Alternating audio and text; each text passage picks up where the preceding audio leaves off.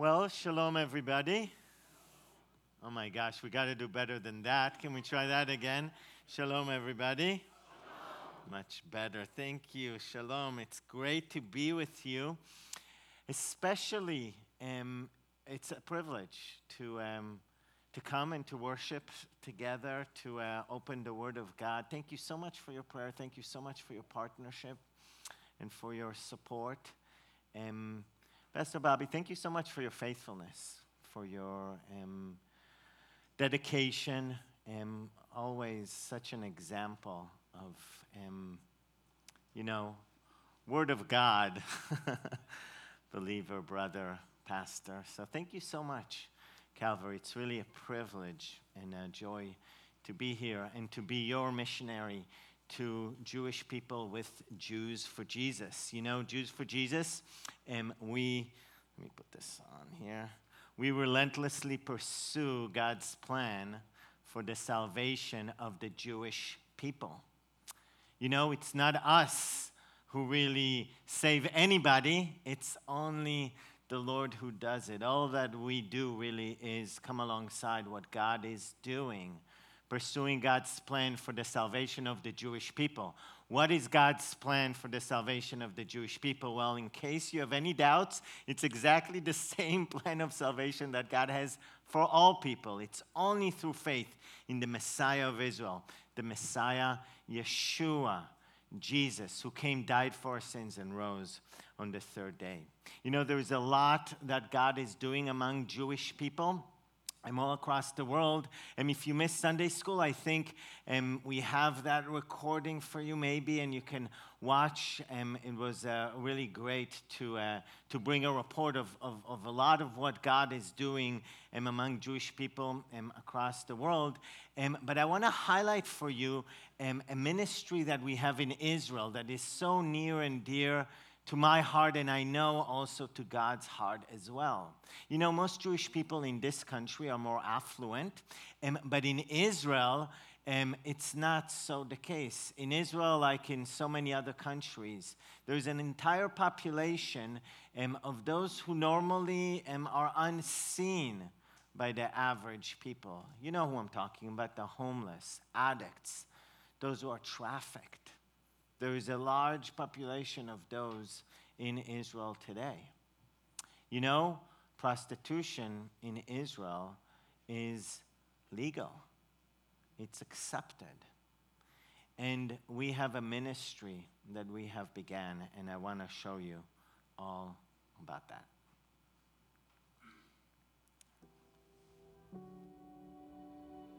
My name is Mayan Shoshani. I am a missionary with Jews for Jesus in Tel Aviv.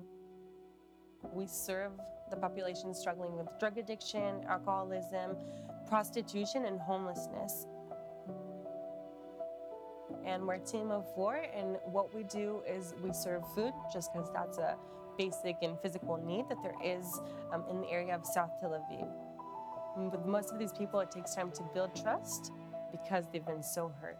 So we give out food, so we build relationship with these people. Ever since I was a young girl, I always remember seeing those that society considers as unseen. And I remember always seeing that and volunteering in those places, wanting those people to know that they are seen in the eyes of God. These women need the gospel because there's no other hope for them what they've been through, the trauma, the pain, the hurt, their soul is still so, so hurt and it needs healing. And we can make that place and find that place for them to be at ease from what they have been through. By God's grace, we are in the process of opening a safe home just for women. Together, we can share with these broken women. God is with us, and He is a God who sees them and loves them and when we share this good news with them, it's amazing to see how surprised they are that Jesus came to know them. Thank you because we are able to do what we do and lives change.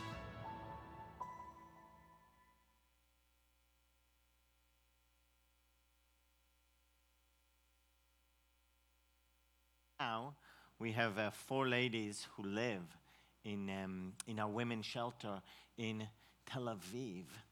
And um, some of them have already come to faith, they're being discipled and growing, others are still in the process. And none of that would have been uh, possible without your prayers, without your partnership and support. So we thank you so much. We know that your heart is like ours to make disciples of all nations. And that's certainly what we're seeing through the women's shelter and through the uh, women ministry, the, um, the ministry to the homeless, addicts, and trafficked in Tel Aviv. So thank you so much for partnering with us. Thank you so much for your, um, your support. Um, when you entered the, um, the service um, this morning, you should have received one of these cards. Did everybody get one of these? Can you take it out for me? If you didn't get one and you raise your hand, um, an usher will give you one. Okay, take those out right now. And uh, when you take it out, if you would have fold the, um, the top portion here, okay, and then you can tear it, okay? So you have two portions of this cards in your hand. The picture, our family picture, would you take um, our family home with you? Would you please keep this in your Bibles? Remember to pray for us as your missionaries to Jewish people. Remember to pray for the salvation of the Jewish people. So that's for you to keep. This card, um, the other portion, is not for you to keep.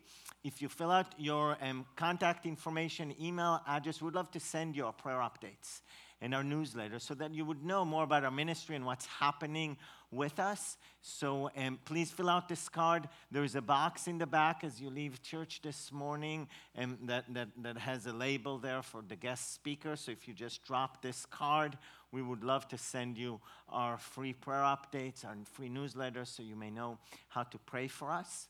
Um, now, besides uh, putting us in your Bible, if you want, you can also put us on your refrigerator. I've got uh, some magnets on the on the table, on the resource table in the back. So as you as you leave and as you feel led, you can please um, take one of these. Um, another way of how you can partner with our ministry, of course, is um, through personally supporting us as well. And you have the QR code on the screen. You can do that. It's also on the on the magnet.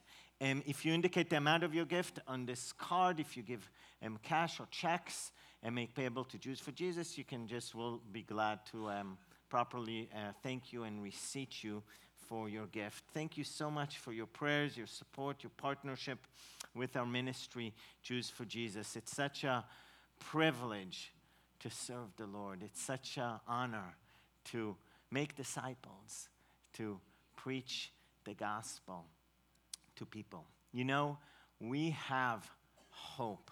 We have hope for the future. There is so much that's happening in our world today, but no matter what is happening in the present, we have hope because of Jesus. And that hope that we have, knowing that it is the only solution, really propels us, motivates, encourages us to share the gospel. Jesus brings our hope for the future, and that is the essence of missions. You know, the greatest Jew for Jesus missionary that ever lived was the Apostle Paul. Now, obviously, I'm uh, saying this, you know, tongue in cheek. I'm kind of joking around. Jews for Jesus is a ministry. We just celebrated our 50th anniversary, just actually a week ago. And of course, uh, Paul wasn't, you know, um, has been dead for a while now, has been with the Lord for a while now. Um, but after all, the Apostle Paul is a Jew and he was for Jesus, and he's certainly the most famous missionary. We all know his impact for Christ. Now, you know, the Apostle Paul had to pay a great price for believing in Jesus, for following Jesus, and for serving Jesus. But Paul was willing to pay that price because he knew that Jesus and the gospel is the only hope that humanity has for the future. And he summarized it, I think, perfectly in this one verse that's on our screen. In a way that both explains his reason for, for devoting his life to the Lord's service and at the same time challenging us to do the same. So, um, you can open your Bibles if you want to Philippians chapter 1. Um, we read the context, the passage, but let me expound a little bit on this. You know, when Paul wrote the letter to the church in Philippi, probably around 62 AD, he was actually in prison. He was chained to a Roman guard.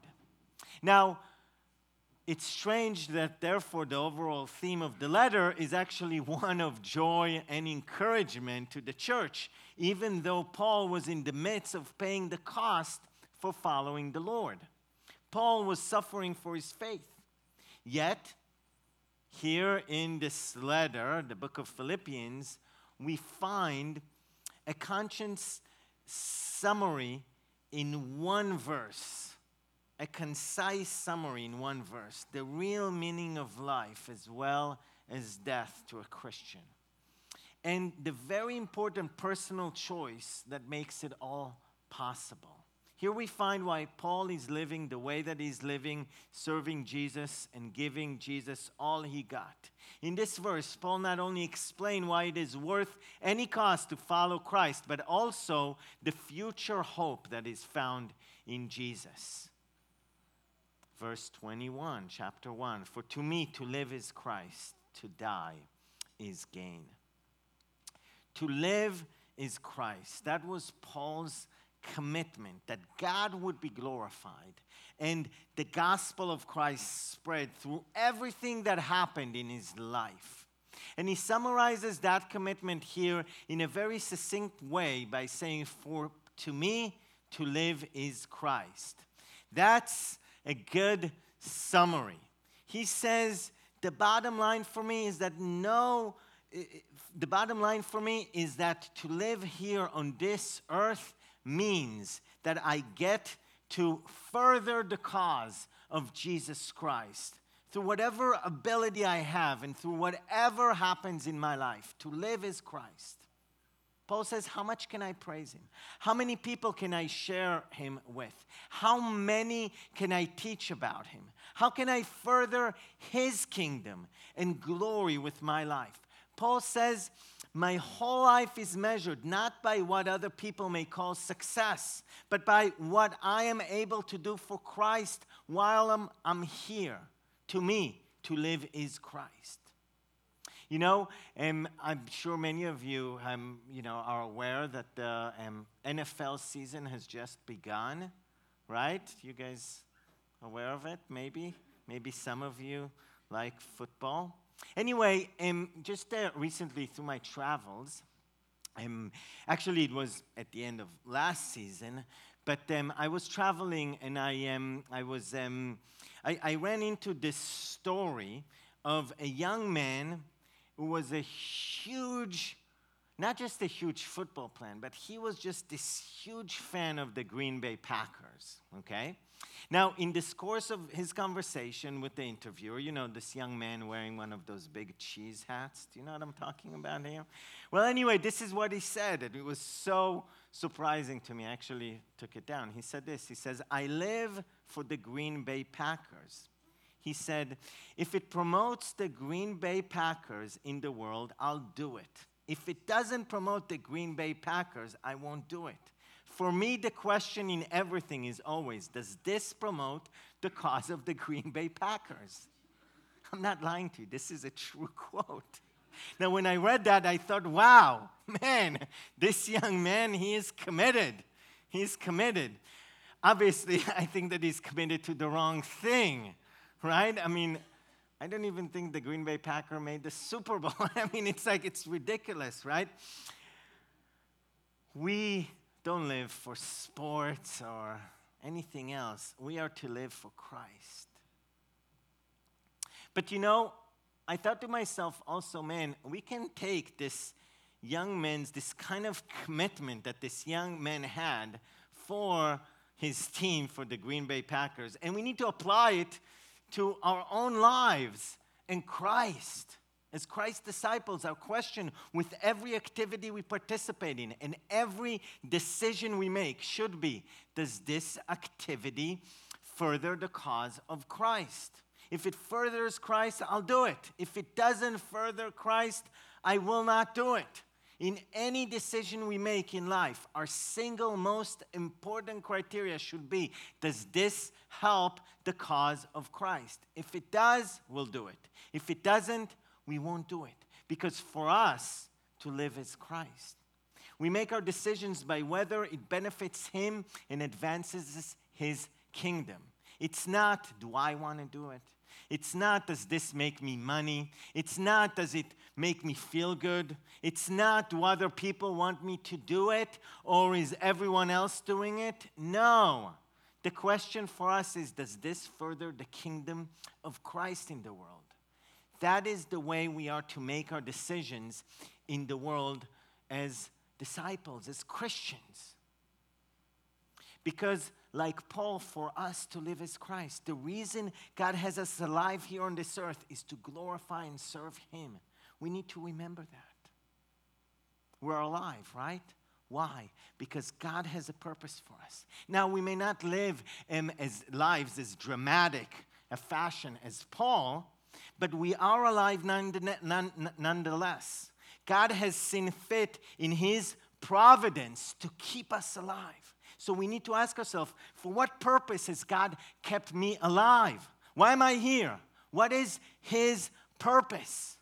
The short answer to that question is right here in this verse. To live is Christ. God has not given us our life for something as shallow as following our hearts or chasing our dreams. He has not spared us so that we can waste endless days, you know, watching TV or playing games or seeking entertainment. He gave us this life to glorify Him, to live as Christ. That is what we are to live for. Not to make a name for ourselves, not to spread the fame of our favorite sports team or even our church, any other cause. But God gave us this life to glorify Him by spreading the gospel of Christ. This is the purpose of life. That is what God has you here for. Your goal is to do that the best way you can with the particular gifts and abilities that God has given you. Make no mistake. Your purpose in life is to further the name and kingdom of Christ, to be able to say, for me, to live is Christ. So Paul says his life is all about living, living for Jesus, so that he can say to me, to live is Christ, but he also says, and to die is gain. Now, to a lot of people, that sounds even more odd than to live is Christ. Someone might think, okay, well, maybe to you, um, to live could be Christ, but to say to die is gain, now that's a different thing, isn't it? Not too many people really think that way. Most people think of death as the worst possible thing that can happen to anyone. But Paul says, no, to die is gain. Now, the word gain here in the Greek, um, in the Greek Bible, is the word kerdos, which means profit. In the parable of the talents in Matthew 25, Jesus says that the slaves invested their master's money and they made a profit with his money. That is the word that is used here. It's a business word, it means to make a profit. So Paul is saying here, hey, death is not something I'm afraid of. He says, I will actually profit if I die. It will be better for me if I die than if I live. In fact, Paul elaborates on that in the next verses of this passage, as we read, where he talks about the tension between whether he would rather stay here and continuing serving on earth, or if it would be better for him to die. And he says in verse 23 I have the desire to depart from this life and be with Christ, for that is very much better. Now, we need to look closely at this expression very much better because it is incredibly strong. It stacks two adjectives and an adverb right on top of each other. Very much better. The first word, polo, means many, much, a multitude. The second, malon, means more than, better rather than something else. And the last word, christen, means better, stronger, more excellent. So, Paul, of course, under the inspiration of the Holy Spirit, just stacks these comparatives one upon the other to just emphasize this. To die and be with Christ is a multitude more excellent, better than life. Polon, Malon, Christen, much more better to die than to live here on this earth. He says it is a gain, it's a profit for him. That is the Christian attitudes towards death. Honestly, I don't think most people have this attitude. It goes against our natural inclination. And God has instilled within mankind a powerful desire to live, which is a good thing. But our faith in God's word tells us that there is something much more better waiting for the Christian person after death than anything we know here on earth. And that's something that is so much better is God Himself. Notice Paul doesn't say, just say, I want to die and go to heaven because that is so much better. He doesn't say, I want to go and see, you know, the streets of gold and or the pearly gates because that is much more better. He doesn't say, I want to go and ride, you know, that perfect, perfect white horse, you know, through the meadows. Or maybe play that perfect round of golf in the sky, because that is much more better. He says, I want to depart and be with Christ. Be with Christ, for that is much more better. See, it is Jesus Himself who is the goal. It is the Lord who makes heaven much more better. This go back to the very heart. This goes back to the very heart of the gospel that God made us specifically for himself. As C.S. Lewis said, God designed the human machine to run on himself. He himself is the fuel and our spirits were designed to burn. Just like a solar powered machine is designed to run off of the sun, so we were made to be empowered by the glory of the face of God.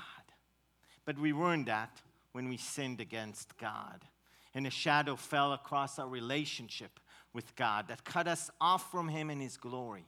Romans 3:23 says, "All have sinned and fallen short of the glory of God." That is what that verse means. That by our sins we separated ourselves from the glory of God that we were made to thrive off of.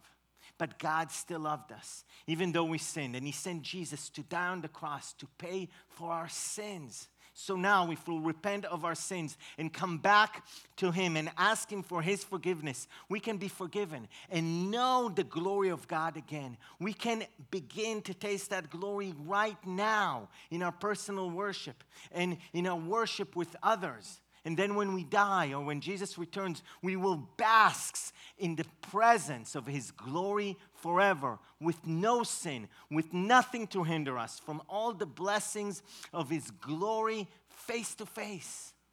Amen. This is what David is talking about in Psalm 17:15 when he says, "As for me, I shall behold your face in righteousness; I will be satisfied with your likeness when I am awake." David says, One day I will awake in heaven and I'm going to be satisfied with your likeness. He says, I will be fully satisfied with the glory of the face of God. He says in Psalm 16 11, in your presence is fullness of joy. In your right hand, there are pleasures forever. The glory of the face of God Himself is what is waiting for us in heaven. And Paul says that glory and pleasure and joy will be much more better than anything we have ever experienced here on earth. We need to learn to really believe like Paul did that as a Christian, to die is gain. It is much more better. That is a hope. That is a hope, our eternal, secure hope for the future. You know, sometimes the smallest words have the biggest impact, and that is true here in this verse. Paul says here that the statement is not true for everyone. Look what he said. You know, Paul could have said, For all to live is Christ and to die is gain. Is that what the verse says? No. Notice he said, To me. He said, To me. This was true for him, for Paul. But it wasn't and isn't today true for everyone. It is only true for those who have genuinely committed their lives to Christ and decide to live in this way, like Paul did. For one, not everyone can say, For to me to live is Christ. Most people don't live for Christ, so they can't say that to live is Christ. They aren't spending their lives advancing his kingdom in the world. They aren't telling anybody about him. For them to live is not Christ. For them to live, maybe it's just themselves, their will, their pleasure, their own way. What about you? What about me? It's for us to live Christ. It certainly should be. See, this is not true for everyone. This is a personal conscience choice you have to make.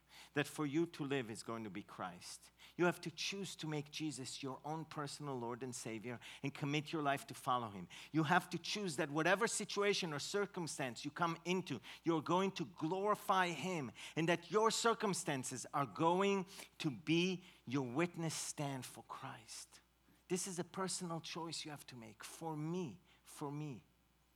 And how many people, maybe even those of us here this morning, how many really see death as gain? What Paul says here is not true for everyone. It is only true for those who have made the personal decision that for them this will be true. It is a personal decision. For me, he says, for me, this is a, pers- a personal choice. For to me, to live is Christ and to die is gain. That's Paul's invitation to all of us. Will you make that personal commitment and choice as a Christ disciple that for to me to live is Christ and to die is gain? Will you make that choice? You know, when I came to faith in Jesus as a young believer, I didn't really know that that was going to be a choice I'm going to have to make. I was born and raised in Israel in a typical Israeli Jewish home, secular home. My parents are atheists. But even as a young boy, I never really bought into my parents' atheism. I always believed that God was real. Each year, when we would celebrate the holidays, I believe that God was really there, for example, in Passover, delivering us out of Exodus as we celebrate. When I started going to public school in Israel, uh, from the first grade, we studied Old Testament scriptures. And as I read um, in the Bible there, I, I, I read about God, and I believed that God was really real and true. But I didn't really know what to do with my faith in God, my parents being atheists. And then when I was 14, in the middle of ninth grade, my dad's job moved us from Israel to New York. And actually, we moved to Long Island, Nassau County. I graduated from Syosset High School. And after high school, I started attending Stony Brook University, majoring in math. I have a Bachelor of Science in Mathematics. And while going to school, um, I decided to, to earn some, some money, and so I became a tutor, and I tutored students who needed extra help in math. One day, I was helping this girl with her math homework. And as I'm helping her, she recognizes my accent in English and she asked me if I'm Russian. And I said, No, I'm not Russian, I'm Israeli. She got excited. She said, Oh, wow, I'm also Jewish. So we had something in common. We continued, um, you know, continued talking. And then at some point in the conversation, she tells me that she believes in Yeshua. Now, being fluent in Hebrew, right away I recognize the word Yeshua. The word Yeshua is the Hebrew word for salvation. But I've never heard of that word as a name. No one in Israel today is named Yeshua. So I ask her, Yeshua, who is this Yeshua that you believe in? And she tells me that it's Jesus. Wow, I was shocked for two reasons. First of all, I never knew that Jesus' real Hebrew name was Yeshua, was salvation. Second of all, I never met a Jewish person who believed in Jesus. She was the first one. So I was naturally curious. So I wanted to know more. So a few days later, we met for lunch, and it was during that lunch that she opened the Old Testament scriptures to me and she shared with me prophecies about the Messiah. And then she showed me in the New Testament how Jesus, how Yeshua fulfilled each and every one of those prophecies, and it made perfect sense. Praise God. A few days later, I prayed with her to receive the Lord. Now, two years later, we got married. Okay, this is Dina, my wife. Praise God for that as well. Yeah. Absolutely. Now, you know, when Dina, when, when it all made sense, after I saw those prophecies, I said to Dina, hey, what are my parents going to think about this? You know? And she was honest. She said, hey, I'm not so sure what they're going to think about this, you know? Um, so it took me a little bit of time, but I did commit my life to the Lord, not before telling my parents. And you know, praise God, my parents' first response to me telling them that I now believe in Jesus was one of um, disbelief, um, misunderstanding. They didn't really know what to do with it. So they said something like, okay, we're not worried, you'll grow out of it. You know? I think they thought it was something like puberty. you know, they didn't really understand. So they're like, okay, well, that's crazy, but whatever which was great for me. I was able to get discipled, and I was growing in my faith. It was after my baptism, three months into my faith, that my parents realized that this was serious and it wasn't going to pass. And that's when they started trying to do everything they can to stop me from believing in Jesus. They sent me to see an anti missionary rabbi who was trying to convince me that Jesus is not the Messiah. They thought I was crazy, so they sent me to see a psychologist and a psychiatrist. They were convinced that I was a part of a cult, so they had a family intervention and they brought a specialist in cults and in brainwashing to talk to us. They did everything they can and nothing worked. And of course, it was very difficult, so I, um, I was disowned and I had to leave the house. And I'll never forget the day that I came to pack up my stuff and to leave the house. And my dad was there. My dad is not a violent man, but he lost it. And he beat me up pretty severely, you know? We had to call the police. You know, my parents and I didn't have a relationship for many years. When it was time for us to get married, they didn't show up to the wedding, you know? It was very difficult. Jews for Jesus. We go out on the streets, we hand our tracts, we talk to Jewish people about the Messiah, Jesus. So many of our staff, you know, we get hostility. It's not easy. We get persecution. I'll never forget the one time, and um, one of the times that I was handing out tracts, you know, just outside of an army base, outside of Tel Aviv, you know, in the morning, just greeting soldiers as they're coming to their base. I'll never forget a bunch of Orthodox Jews saw us. They weren't going to serve, they were just there, going their way, and they started picking up stones and throwing them at us. One time I was leading a team here in Brooklyn to, um, to speak to the Orthodox Jews in Brooklyn. You know, they came at us with knives, they cut our tract bags. I can go on and on and tell you stories and stories, you know? Is it all worth it? Is it all worth it? Well, let me just tell you that from my point of view, absolutely. Absolutely. You know, there is a price to pay. There is a price to pay. There is a cost to follow and to serve Jesus. Church brothers and sisters, more and more here in this country, we're seeing this cost. Is it worth it? Is it worth it?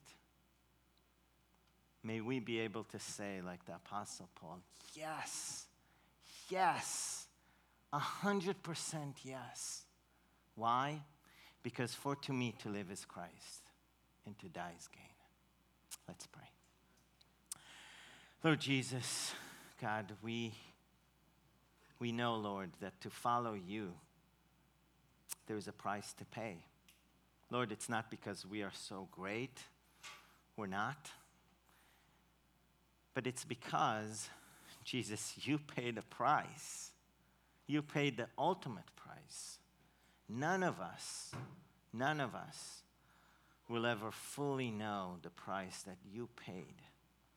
But God, we do know that while yet we were your enemies, you came and you died for us, for each one of us, Lord. So, Lord, Help us to take that reality. Help us to um, apply to our lives. Help us, Lord God, to stand with the Apostle Paul and to say, For to us to live is Christ and to die is gain. God, that's my prayer for my brothers and sisters here. That's my prayer for myself, Lord. May we be found worthy of the calling and worthy of the gospel. Help us, God. We love you so much. In Jesus' name we pray. God's people said, Amen. Let's stand.